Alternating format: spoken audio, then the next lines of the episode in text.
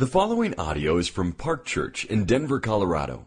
More information about Park Church is available online at parkchurchdenver.org. All right, we are going to go ahead and get started. Thanks for being here. We're going to be uh, we're going to be together tonight and tomorrow night, um, and uh, I, I want to, as we begin tonight, kind of frame where we're going to be going. Um, we, have tried to uh, create as much interaction as possible, um, both tonight and then tomorrow night as well. Uh, tonight I'll be teaching, kind of going back and forth between me teaching and then um, some discussions at your tables. I'll tell you why about that in just a minute. Um, tomorrow night we're actually going to have a panel up here uh, of people representing a pretty broad spectrum of varying vocations and jobs uh, w- within our church, um, and have them interact over uh, over several questions that, that, we've kind of prepared, and um, e- even I think there's going to be opportunity to turn some some questions in tonight. Uh, but we want to um, take some time tomorrow night to interact over those questions and get a broad spectrum of voices speaking into that. Um, tonight, I'm going to try to establish for us a, a common theology of what work is, what vocation is, what culture is, um, trying to connect kind of big ideas that we see in Scripture um, to, to, what most of you spent most of today doing. Um, uh, tonight, I'm going to talk through basically three big ideas tonight, and, and between each of those three, um, we'll spend some time at your tables talking. The reason we're going to do that um, is I have almost, I, have never made a decent cup of coffee in my life. Um, and so if I'm going to talk in any sort of informed way about what does it mean uh, to be a Christian who is a barista, um, I'm going to have to rely completely on someone else's knowledge. And in this room is represented all manner of vocations and jobs um, and, ways in which you spend your time and your days. Um, and I have zero experience in almost all of them. I've worked in retail, I've worked as a, a, as a consultant doing tech stuff, and I've done restaurant work, and I wasn't really good at any of those. So, um, so I, I, I, should not be the one kind of framing what, this, what does this stuff look like on the ground. And so, in order to, to, to begin to take these ideas and put feet on them, um, that's why, that's why you're going you're gonna spend time talking about these things, um, wrestling with these things um, at the table um, in which you're sitting. Um, and, and, so, we're going to begin tonight, not with me lecturing. Um, I'm going to pray here. and then uh, we're going to start with kind of an open round of questions just so every table can um, can take a few minutes to get to know one another. Um, we're on a tight schedule, though, so um, each time we break out for questions, you're going to have 10 minutes um, to talk about these things. So um, if, if you just need to be ready to go, get it out, and get around the table as quickly as you can, because we'll have about 10 minutes to get through um, each set of questions when we break out. Got it? Deal? So tonight's going to be fast moving, exciting, maybe, thrilling, probably. Um, and, uh, and we'll go from there. So let me pray, and then we'll move into round one of questions. So, God, we, uh, and we confess that, that for many of us in this room, we haven't thought rightly about the, the, the gift of work, of what it means to, to wield the, um, the gifts and the talents and the context and the situations um, and the money and the, the, the people around us um, in ways that align with who you are and what you're doing in the world. Um, and, and, oftentimes, God, we've actually begun to wield those things to our own ends for um, simply our own, own good and not the flourishing of other people and not the glory of your name. And so, God, I pray that tonight you would come and, and reframe for us what it is that we do most of our days. Um, help us to think clearly about these things, help us to think biblically about these things. Um, and, God, I pray that, um, that we would be, be sent out of here tonight and tomorrow night, and we'd be better um, more committed to the varying callings that you've placed in our lives. I'm committed to the work itself, committed to, um, if we're a barista, making the best coffee imaginable. If, if we work um, in insurance, to being really, really good at serving people in the insurance industry. Whatever industry is represented in this room, God, whatever callings are represented in this room, um, God, I pray that we would pursue these things as unto you. Um, so, God, be with us and open our eyes to see um, where work and faith and the gospel and all these things begin to intersect and be shaped by um, what you've done for us in Jesus. In your name we pray. Amen. So, round one of questions. Um, uh, we're really, the, the first question is, what do you do all day? This is not simply the question, hey, what is your job title? Um, we, we, actually want you to say, hey, here's actually what I do. Oftentimes I'll meet with people, I'll say, hey, what, what do you do? What, what's, um, what, what's your job? What, are you a stay at home mom? Do you, where, where, do you work? what's going on? Um, and they'll just say the title um, as if everyone knows exactly what that means. Um, when in reality, most of us, well, maybe y'all are smarter. I'm not going to, I have no idea what a lot of times what somebody does all day. So, so if somebody works in the financial industry, I've, I don't know what that means. I don't know what they do. To me, that's just like spreadsheets. So, so, so what, what, what actually do you do during the day? If, if you have kind of a random schedule, you do different things every day, pick one. Um, and, then, and then say, hey, and every day is different. Um, so that's the first question. Um, the second question is, what's the favorite part of what you do? Um, third is, what's the most challenging part of what you do? You have 10 minutes. Go! All right. So that was 10 minutes ish. All right. Did you get all the way around your table? Who won? So Riley took the whole time. Um, I think that's a really interesting question. Um, and, I hope that you gained insight into what people at your table are doing, um, and uh, at least what they enjoy, maybe what led them into that particular vocation and calling. Um, I want to begin um, the, the, the, material, the theology discussion about, about the nature of work, with, with presenting us with um, what I think is one of the biggest problems um, or challenges to us understanding the nature of our work, to us understanding the nature of vocation. And I would even argue one of the biggest challenges for us to understand rightly the nature of discipleship.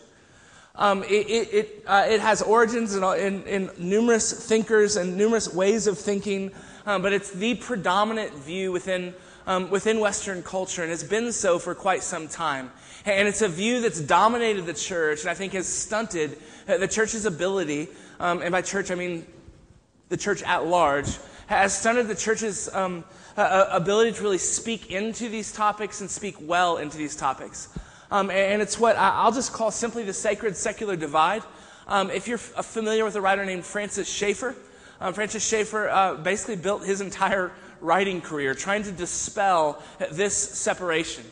Um, the secular, secular sacred divide is essentially a way of viewing the world that says there are um, sacred callings, there are holy callings, there are callings um, that align with um, the purposes of God or the kingdom of God on the earth. And those are things like pastors. Um, and so you can see where pastors might want to maintain this because it, it, it makes me feel very, very important compared to all of you. I'm very sacred, I'm very holy. The rest of you did what? Anyway, so, um, so, so there's, this divide that exists in, in the world that somehow um, men or women who are called into kind of vocational ministry, even call it vocational ministry, um, we, who have the calling um, to, to um, spend their lives on the mission field, to spend their lives pastoring churches, to spend their lives um, working within churches. Um, they have a, sa- a sacred calling, and that's a holy calling, and that's a special calling, and that is what God is doing on the earth is, is taking pastors um, and, and, and, taking men and women, um, and they're working um, very much vocationally in ministry, in um, sacred callings, and everything else is secular um, and other callings, other vocations. Um, if you make a cup of coffee, if you start a business, if you um, manage people, um, that's a secular calling. Does that really have, um, it, it, may be valuable, particularly insofar as, as you earn a paycheck and you help provide for the sacred people um, who, who are, are doing what they're doing. but, but, um, insofar as it actually is, is, somehow accomplishing the actual work of God in the world, um, that's not true. That, that this is a secular job, um, and I have a sacred job. Um, and, and, it's a way of dividing the world that's actually um, completely unbiblical. there's, there's no warrant for that in Scripture at all. But, the problem is, is, it begins to um, feed into our notions, our understanding of what work is. It makes us, um, it, it does a couple of different things. I think it can lead to an idea about our day to day work um, that, that, that can sometimes begin to feel meaningless. Um, I, have had conversations with people in our church who sat down with me and said, Hey, I want to do something that's really meaningful with my life. Um, so I'm thinking about leaving whatever industry they're in so I can go and, and go to seminary or go get training so I can become a pastor somewhere. Um, and, and, and, it's this, this wrong-headed idea. And again, that, that's not speaking into whether or not they should, they should pursue that calling. But if the foundation of them wanting to pursue that calling is this, this wrong-headed idea that says, hey, the, the work I'm currently doing from nine to five, working at this bank, is pretty much meaningless.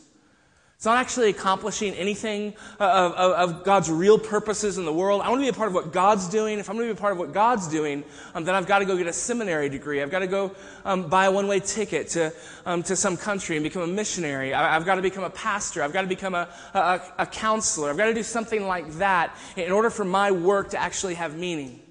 And so I think this divide does a number of things that are, that are bad. One of them is it begins to create this, this idea that your work, um, it, to the extent that it doesn't tie in directly with evangelism, tie in directly with pastoring churches, that somehow your work is meaningless. It also creates an interesting divide, um, a, a, troubling divide, in that it, it can begin to separate um, kind of a biblical understanding of norms and laws and ethics and morality and says that has to do with the sacred domain. Um, I, am going to work in the secular domain, and I'm going to I'm to live my life however I want. I'm going to pursue whatever ends I'm supposed to pursue, and that I think I'm supposed to pursue in this job, whether or not they conflict with what, what God has said my life is supposed to be about. But one of the most interesting facts about the, the whole Enron debacle is that some of the key players in that entire fiasco were, were outspoken and devoted Christians. Um, they, would simply separated their life um, very, very neatly into sacred dimensions and secular dimensions. So, so, they went to church, they prayed, they raised their family. All of that had to do with God, all of that had to do with morality and religion. But what they were doing with, with, with, with accounting, what they were doing with actual, with actual numbers in their job, were driven by a completely different set of values. And so what you begin to get is a separation of values and a separation in the way that we, we live our lives. Um, and I want to I wanna go ahead and dispel this tonight. We're going to begin with um, basically the, the bottom line assumption that that division is a, is a superficial one. It's one that we've invented and imposed on the Bible, um, and it's not there. It's simply not there. Um, I, I want to make the case tonight, um, particularly here in the beginning, that whatever work you've been called to do, and some of you are called to do work that you're not getting paid for. Um, my, my wife, until recently, was a stay at home mom. That is a vocation. That is very much work. It's work that would, um, I, have I've tried to do that several times and it, um, when she goes out of town, and it's way harder than what I do. Um, uh, so, so that, whatever work you happen to do, whatever it is that you just described for your table, um, that you do day in and day out, short of it being illegal, short of it being, um, and if that happened at your table, I don't tell me. But whatever it is actually has very much has as meaning, is attached to very much what God is doing in the world. It's sacred, it is holy. Whether it's ministry or not, whatever your vocation is, um, it, it is the way that God has, has positioned you in our city and positioned you in the world for His purposes in whatever industry, whatever, uh, whatever domain that happens to be in. If you have your Bibles, go ahead and open them to Genesis chapter 2.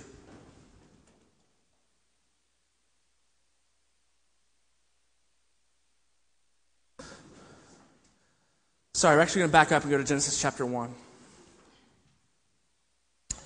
In Genesis chapter 1, God's um, up to verse 24 or 25. Um, God's created the world. He's created animals. He, he's taken something that was formless and void. He's taken um, raw materials. He's, he spoke, first he spoke them, those things into being, and then he begins to command them and begin to order them in such a way that they would bear fruit, that they would flourish. And then at the, at the very end of that line, verse, in beginning of verse 26, he says, let God, then God said, let, let us make man in our image after our likeness and let them have dominion over the fish of the sea and over the birds of the heavens and over the livestock and over all the earth and over every creeping thing that creeps on the earth. So God created man in his own image. In the image of God, he created him. Male and female, he created them. And God blessed, Adam, blessed them. And God said to them, Be fruitful and multiply and fill the earth and subdue it, and have dominion over the fish of the sea and over the birds of the heavens and over every, every living thing that moves on the earth. And God said, Behold, I've given you every plant yielding seed that is on the face of all the earth, and every tree with seed in its fruit. You shall have them for food, and to every beast of the earth, and to every bird of the heavens, and to everything that creeps on the earth, everything that has the breath of life, I have given every green plant for food. And it was so. And God saw everything that he had made, and behold, it was very good. And there was evening and there was morning the sixth day. Um, now I want you to jump down with me um, to verse 5 of chapter 2. When no bush of the field was yet in the land, and no small plant of the field had yet sprung up, for the Lord God had not caused it to rain on the land, and there was no man to work the ground, and the mist was going up from the land, and was watering the whole face of the ground. Then the Lord God formed the man of dust from the ground, and breathed into his nostrils the breath of life. And the man became a living creature. And the Lord God planted a garden in Eden in the east, and there he put the man whom he had formed. And out of the ground the Lord God made made to spring up every tree that is pleasant to the sight and good for food the tree of life was in the midst of the garden, and the tree of the knowledge of good and evil. A river flowed out of Eden to water the garden, and there it divided and became four rivers. The name of the first is the Pishon. Um, it is the one that flowed around the whole land of Havilah, where there is gold. So if you're looking for gold, go to Havilah. and the gold of that land is good. Bdellium and onyx stone are there. The name of the second river is the Gihon. It is the one that flowed around the whole land of Cush. And the name of the third river is the Tigris, which flows east of Assyria, and the fourth river is the Euphrates.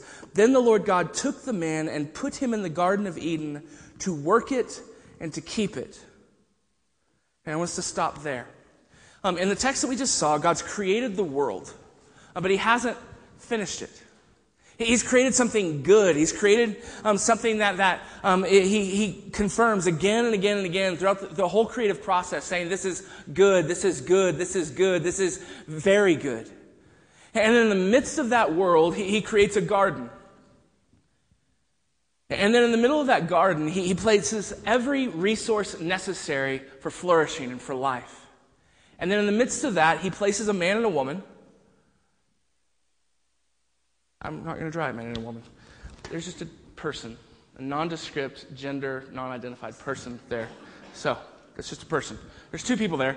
Um, he, he, places um, them in the garden and he gives them a set of callings, um, a, a, set of vocations. And, and, I want us to look at those because I believe that those are foundational, um, not just for Adam and Eve, but they define what does it mean to be human? What are we to be about?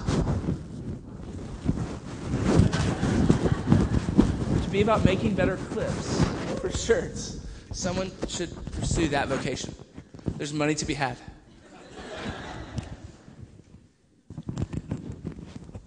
Okay.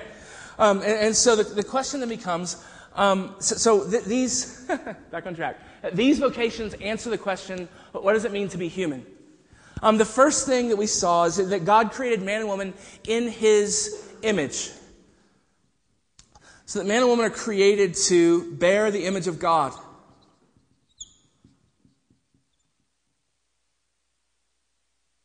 Um, if you've been through our foundations class, you've heard this. Um, but, there's all kinds of debate throughout the history of the church. What does it mean to be made in the image of God? What does it mean um, that, that we bear His image? And there's been um, endless debate about what that means. And I think it's actually um, can be distilled, distilled down rather simply. Augustine argued for this. John Calvin argued for this. Uh, but the essential nature of what does it mean to bear the image of God? It, it means that well, you're supposed to look like Him. You're supposed to reflect into the world the nature and the character of God.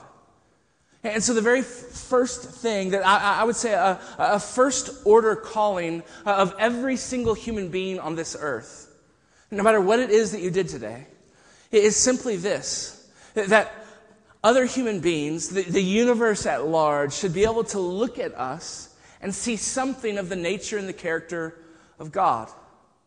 Um, this, this fundamentally happens, I, I believe, by faith as we trust in God, as we attribute to Him, um, rightly attribute to Him His character, His nature, His goodness, His beauty, His glory, His wisdom.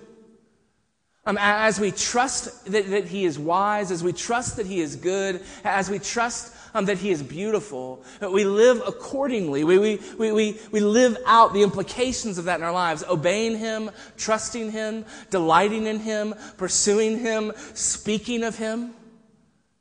And so, at the, at the foundation of what it means to be human, it means that we are those who love and trust and delight in and therefore obey God. That's foundation. That is a first order calling. That is a calling that is universal. It is a calling that is applicable to every single man, woman, and child. It is what you were made to do. Um, there's a second calling here. I mean, she says, be fruitful and multiply. Um, and, and this be fruitful and multiply is, a, is again, it is a calling. It is um, one of the things that we are to do as human beings. Um, and this is, um, this is accomplished in, in two different ways. Um, first, and, and foundationally here in the garden, it says God takes a man and a woman and he joins them together in covenant, and then they bear the fruit of that covenant. Um, and they're naked and unashamed and all the fun stuff in chapter 2. And, and, and they bear the fruit of that covenant, but by forming families where more image bearers, more, um, more people who reflect love, delight in God, are born, raised up, discipled, and then sent out to start their own covenant families. But, but there's, there's a second way in which this second vocation is carried out. Um, one of the things that has shifted from the old covenant to the new covenant is that God, um, God has called us and sent us into the world to, to bear witness to who He is. Um, by, by speaking of who He is, by declaring what He's done for us in Jesus, uh, by, by being, as what Paul calls, ministers of reconciliation. Uh, those who speak to others of who God is and what God has done, and calling them to come and to believe in Him and to trust Him and to love Him. Um, and, and as He does that, He creates for Himself, He adopts for Himself children making them image bearers as well. Um, and so the second calling that we see in this is that we're to be fruitful and multiply.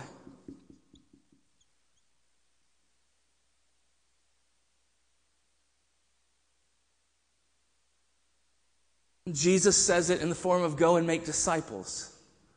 Um, and if you have children, your fundamental calling as a parent is to disciple them. Um, is, it, that is a vocation, that is a calling on your life. If He has given you the gift of children, it is to raise them up to know and fear and to delight in God. But there's a third calling here. He, he says, um, and it was the last verse we read, verse 15, the Lord God took the man and put him in the Garden of Eden to work it and to keep it. Um, th- this is what he was put on earth to do. He's placed in the middle of the garden. Um, in the middle of the garden, he's just described rivers, he's just described trees, he's just described everything that's necessary um, uh, for, for flourishing, for life, for the formation of culture. And what he commands Adam and Eve to do is to work the ground and to keep the ground. Um, interesting little, uh, little tidbit about that phrase, work it and keep it. It's only used one other place in the entire Bible. And it's to describe the work of the priests in the temple. That they were placed in the temple to work it and to keep it. That that was their act of worship. So, um, uh, worship is not simply something we do here on Sundays. It's not simply the, the songs or the liturgy that we walk through. it, it is the work of your life to, to work this earth and to keep it. That is worship. And so God places Adam and Eve in the garden. He commands them to work it and to keep it. Um, in another part of the text that we read, they're, they're, they're commanded to subdue the earth. Um, they're commanded to, to rule over the earth. Um, that they're to take all of these raw materials that are embedded in the earth and to begin to form them and to begin to organize them and to begin to make them um, lead to flourishing, which is exactly what God does, right? In Genesis 1, he speaks into existence everything that is. Um, but as you walk through the days in Genesis chapter 1, he takes all of these raw materials and he begins to organize them and form them and commission them with jobs to do. He, does it with the trees, he does it with the birds of the air, he does it with the swarming things in the oceans, which is one of my favorite phrases ever the things that swarm in the water. He, he, he forms them, he, he organizes them, and he tells them to do things like swarm or make little swarmers. Like he, he, he gives them jobs, and this is exactly what he does for us. He says, Take the raw materials of this creation, and I want you to begin to organize it. I want you to begin to structure it. I want you to begin to build, build with it. I want you to take grapes, which are amazing, and I want you to grow lots of them, and then I want you to smash them and let them age and ferment and create wine. Organize it, make it flourish. Make it better. Wine is better than grape juice, which is better than grapes. right? Um, he, he, he, commands people to, to, to take, uh, and here's where I'm starting to get into stuff I don't know, take stuff and mix it up and make concrete. And then use that concrete to build buildings. And then dig for ore and refine it and make metal and, and cause metal to go up. So start using your brains to think about things like math and, and, and spreadsheet, Excel spreadsheets. Glory. And, and to take to take these kinds of things and begin to structure them and to begin to organize them so, so that these principles of math or these raw materials in the earth or, or the, fruit that's growing on the vine is now being utilized, um, utilized not just, not just for its own sake, but utilized in such a way that it leads to more flourishing. And so now, instead of just a garden where we're picking fruit off of trees, man, God's commission, God's purpose for humanity bearing his image by trusting him, loving him, obeying him, being fruitful and multiplying, uh, building families, is we now then go put our hands to work in the midst of the world, um, uh, using our minds, using our hands, using the gifts that God's given us, and to, to wield the raw materials of creation that it might lead to further and further and further flourishing. In other words, that we might build a culture, a culture, a city, businesses, food, wine, all of it, working together. And as we do that, bearing his image, we create something that is flooded with beauty and goodness and glory. This is what it means to be human. This is what it means to bear the image of God. This is what you were made for. Um, one, of the, one of the questions that, that is a really foundational question of this is what is vocation? I mean, here's, here, here's the definition um, I want to give um, for what vocation actually is. A vocation is the way or the ways that God has commanded you to wield your particular life for the flourishing of humanity. That's what it is. Um, sometimes, oftentimes, that plays itself out in a particular job where you get paid for it. Sometimes that plays itself out in, in, a network of relationships where you're wielding the gifts that God's given you, you're wielding the life that God's given you for the flourishing of other people. I, one simple, maybe far more simple way to, to say this it is in the providence of God. It is simply the calling to love other people, but to do so in tangible ways. One of the things that Martin Luther would say, and I'll end with this and we'll move into our second round of questions. Um, he, he asks the question how does God provide milk? We believe that God provides all things, right? So if, if, there's a, um, if there's a, if you're going to use milk in your bowl of cereal tomorrow morning, um, we're out of Golden Grahams, so I won't be using milk tomorrow morning for Golden Grahams. But if you use milk to pour it, God provided that milk. How did it get there? I mean, He didn't just snap His fingers and make it appear. No, He wielded the gifts of other people to get that milk uh, onto your kitchen counter. Um, Luther makes the observation that he, um, he used the milkmaid. The milkmaid is the means of the providence of God. But think about that in our day. The trucks, the farmers, um, the, the, the, grass that had to be grown, um, the, the, the, people who run the grocery stores and manage it, um, the, the guy who restocks the shelves, all of those are, are the providential means by which God is bringing to your kitchen counter tomorrow a glass of milk. And don't dismiss that. That is the love of God for you. And, and those people, whether they know it or not, are, are called to wield their particular jobs and vocations that, that you might enjoy the love of God in the form of a glass of milk. This is what your job is. This is what your vocation is. So I just want us to move now into 10 minutes of questions. Um, the questions should be up here. Um, they're simply questions about, as you think about what you do day in and day out, um, what do you find particularly meaningful? And where do you struggle to find meaning in your work? All right, here we go. So, so, the model established for us in Genesis 1 and 2 is that we're meant to, meant to know God, to trust God, to love God, to walk with God, to obey God, um, to, to find ultimately our identity and our meaning, who He is, and who He's revealed Himself to be.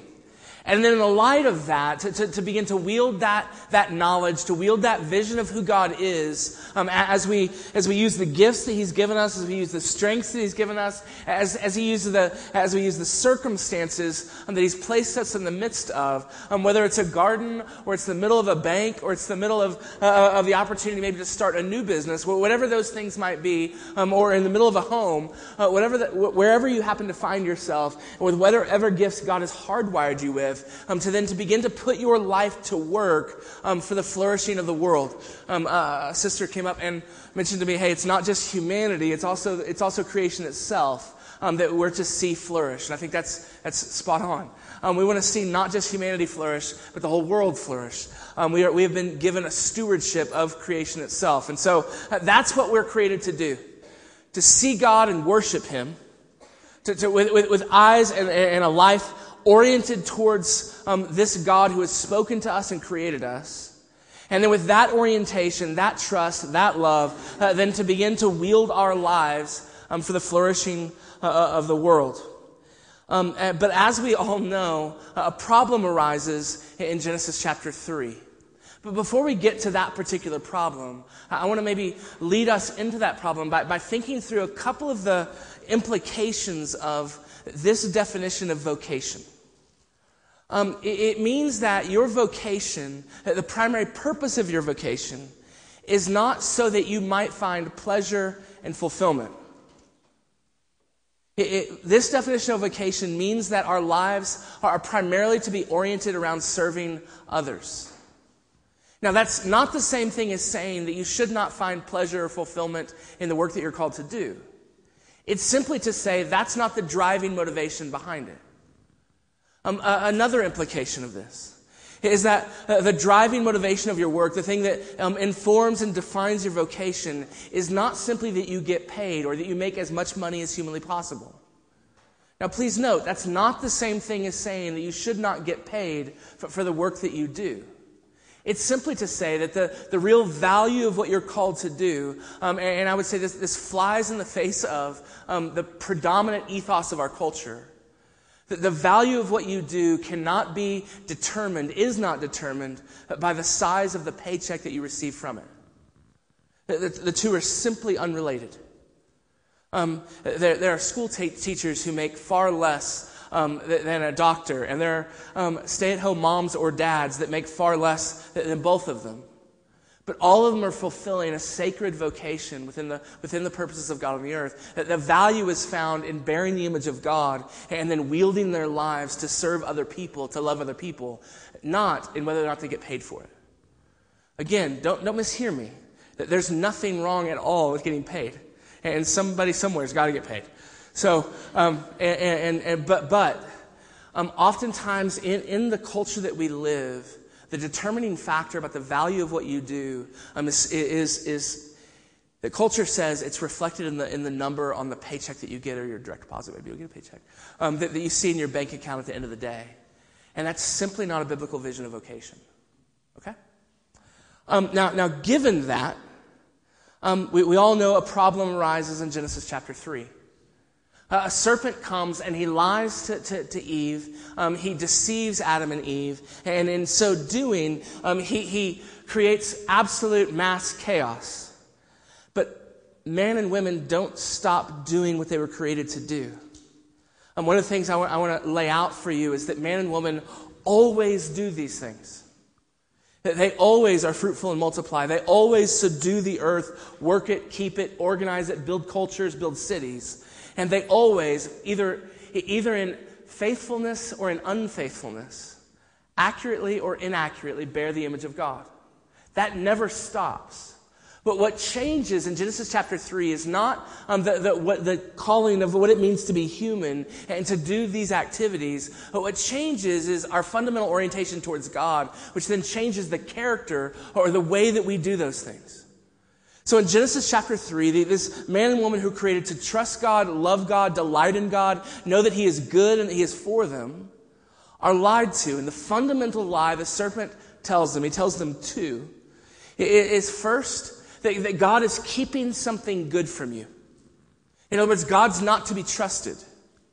He's not, um, he, he's not, he, he, there's something good that, that, that you could have, and he doesn't want you to have it. He's keeping something from you. And he sowed the lie that we believe, that many of us still believe up to this day, struggle and fight against even to this day, that God is not for us.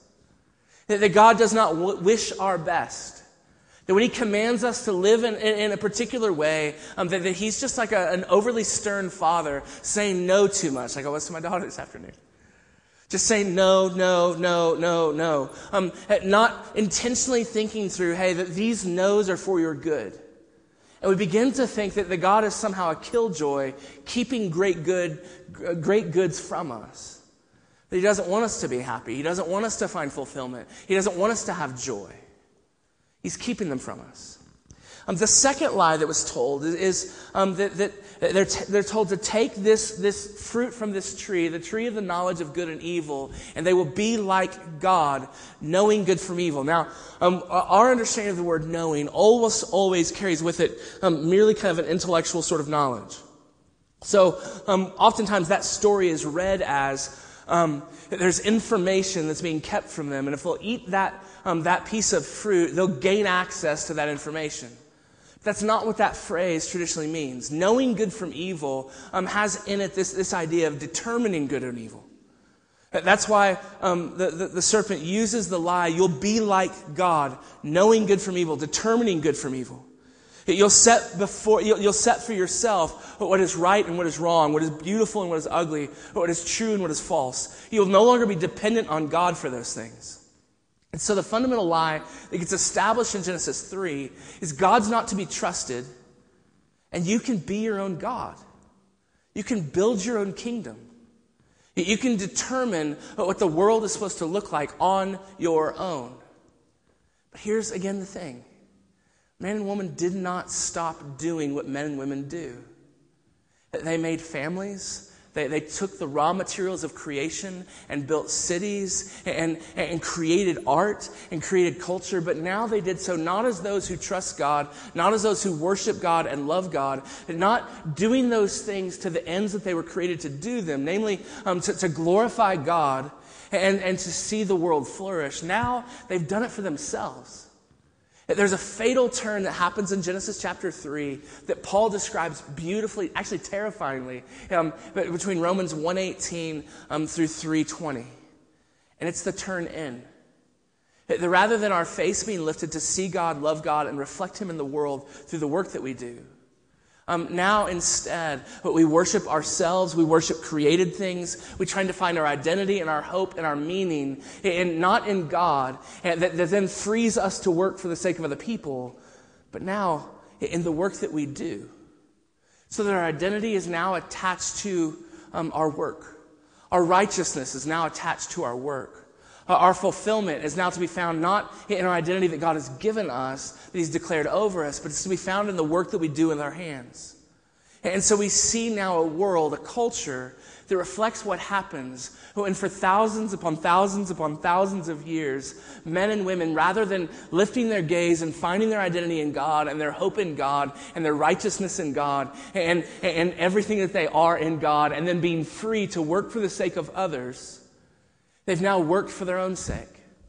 And so this is where the paycheck becomes the chief end.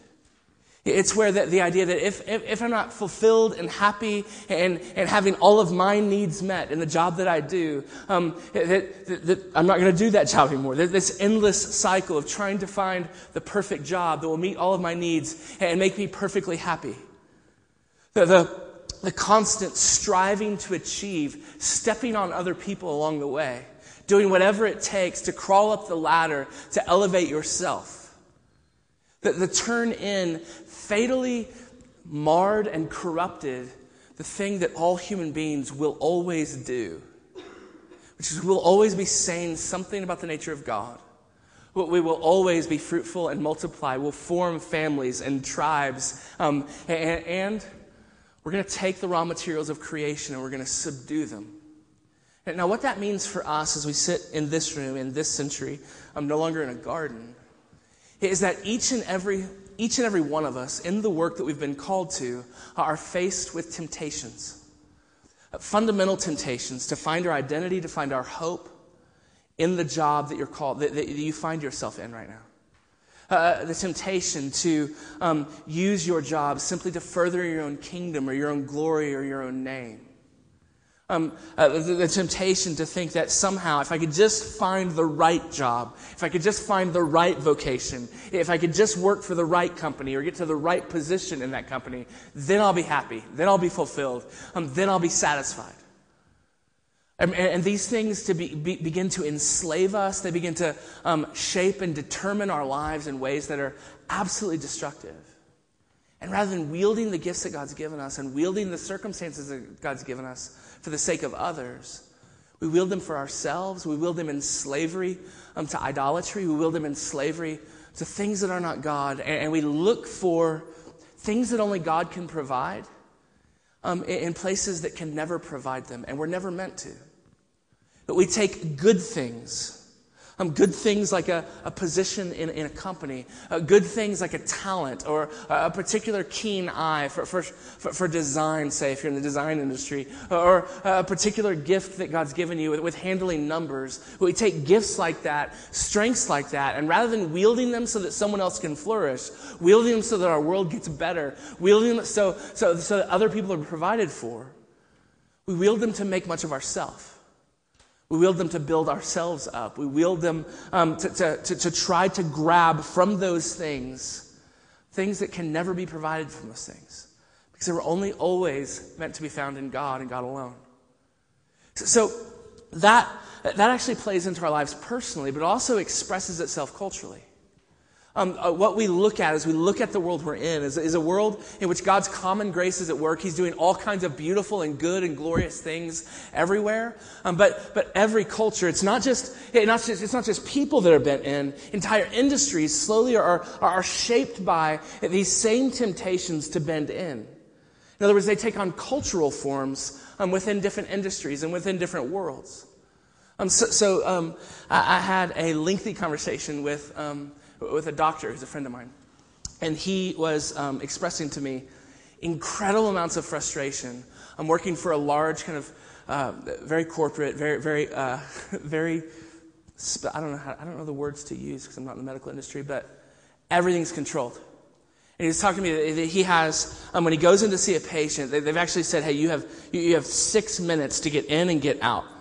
Like you have this amount of time. If they need counsel, if they need uh, whatever else they need, you don't relate to them as a human being. You've got to rubber stamp it. You've got to get in and out. They're tracking times. They're tracking when they're in and out. Um, if they don't, if they don't get enough tests run, they get in trouble. Like there's all kinds of things happening um, that are being uh, being just restrictive and directive and keeping him. And his his biggest complaint in the whole thing was, I don't get to treat people as human beings. I, got, I became a doctor because I liked science. I liked medicine. But I wanted to work with people. I wanted to meet people in a time of need. I wanted to meet people when they're hurting and actually not just, not just treat them medically, but treat them as a person. And I'm not allowed to do that anymore. And, and in the end, it's, it's expressing a certain set of values that, that are turned in, that don't reflect the glory and the nature and the goodness of God. And then I've so shaped and determined the way that medicine, what was practiced, I mean, it wasn't in Colorado, um, the way that medicine was practiced for this man as a doctor, that he couldn't love people. He couldn't wield his gifts in such a way that it led to the flourishing of the people in front of him. At least not how he wanted to. Um, so, so, these, these idolatries, these temptations, these, these constant turns in to worship ourselves or to wield our gifts for ourselves, uh, they're not just personal, they're also cultural. They also actually take root within particular industries. And then a really interesting experiment to do is to think about how our own temptations, our own tendencies. So, so, some of us struggle with a need to control things. Some of us struggle with a need for approval. Uh, some of us struggle with, with a need for glory or honor. Some of us struggle for a need for just comfort. Um, how, how, how, those desires, th- those idols, that those um, needs that we want to find met somewhere other than in God will oftentimes lead us into industries that feed them. Does that make sense? Um, and so, one of the interesting observations I've made um, as I work with church planters, and I am one, so everything I'm about to say is, is about me as well, is, is they seem to be plagued by this constant need for approval. That they want to be seen as someone who's accomplished something, who's, who's done something well, who's respected and honored. And, and where else but in church planting can you find, I mean, there's a lot of places you can find it, um, where we chase after this idol, this need to be approved of. Um, and, and, these two things go hand in hand. The, the, temptation in the church is, oh, look at the good pastor, pastor kid. I mean, how many times was I told that growing up? Oh, this guy's going to be a pastor. Pat him on the back, and, and, and I received my wonderful nourishment of approval. Well, now I'm a church planter. and I love it when you pat me on the back after tonight. and you say, That was great, Brian. Oh, yes, thank you. This, this, is, this is the way these things work. Is we love things, we search for things, but we refuse to go to God to find them. And so we chase after them in our particular vocations. And if we don't receive them there, we despair, or we become incredibly dissatisfied and go somewhere else to find them. Or we, we get them there and we simply just keep driving into those careers to have those needs met. So, so what I want us to do now is I want us to break out for our next set of questions. Um, and, and, and they're questions that, that begin to cycle around this kind of fundamental idea. Where do you find yourself personally struggling to, to find things in your job, find things in your work that you were never supposed to find there, that you're always supposed to find in God. And then go here. Where does that lead you behaviorally? Where does that cause you to behave in ways that don't honor God, don't reflect the nature and the character of how God is? Maybe it's anger. Maybe it's anxiety. Maybe it's just this constant sense that you're unsettled or unhappy where you are. I don't know what that is for you in your particular um, circumstances, but think through those things as well.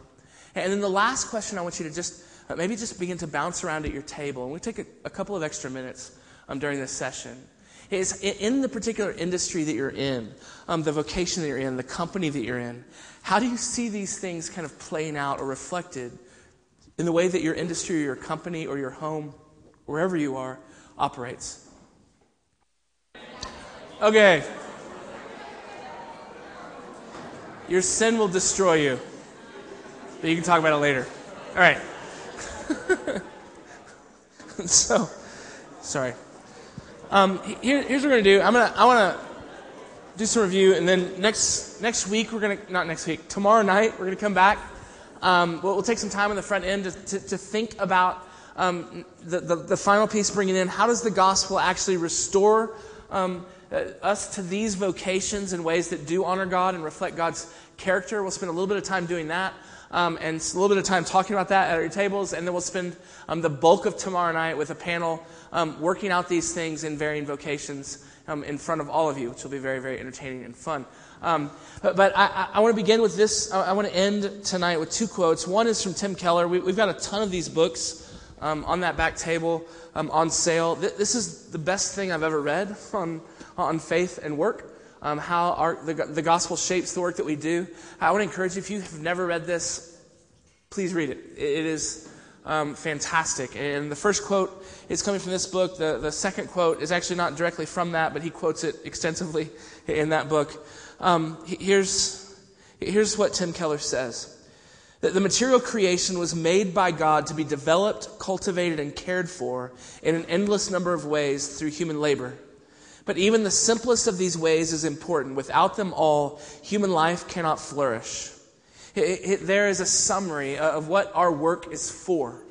We're made to reflect the glory of God and then to put our lives to work within this creation to see um, all of humanity, all of creation flourish as we wield those gifts for the good of other people and the good um, of the world. And one of the, um, one of the implications of that is that your work really does matter. The quality of your work really does matter.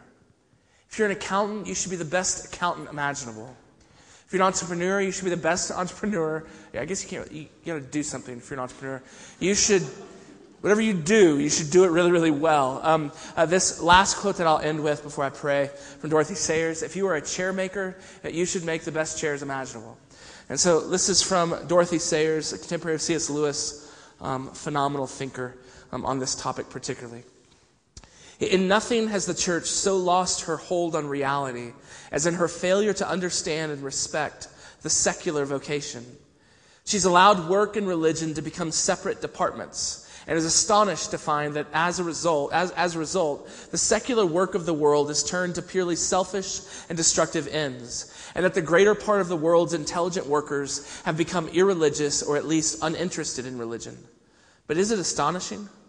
How can anyone remain interested in a religion which seems to have no concern with nine tenths of his life? The church's approach to an intelligent carpenter is usually confined to exhorting him not to be drunk and disorderly in his leisure hours and to come to church on Sundays. What the church should be telling him is this that the very first demand that his religion makes upon him is that he should make good tables. Church, by all means, and decent forms of amusement, certainly. But what use is all that if in the very center of his life and occupation he is insulting God with bad carpentry? No crooked table legs or ill fitting drawers ever, I dare swear, came out of the carpenter's shop at Nazareth.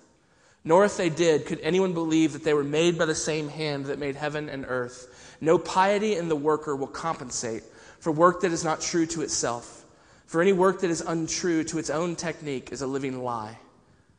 And so, God, in the light of your love for us, in the light of your greatness, in the light of your glory and your beauty and your goodness, uh, God, may every woman and man in this room be commissioned into the work that you've called them to. May they make good tables. And may they trust you. May they love you. May they delight in you. Um, may they worship you. And may they wield their lives for the flourishing of the world.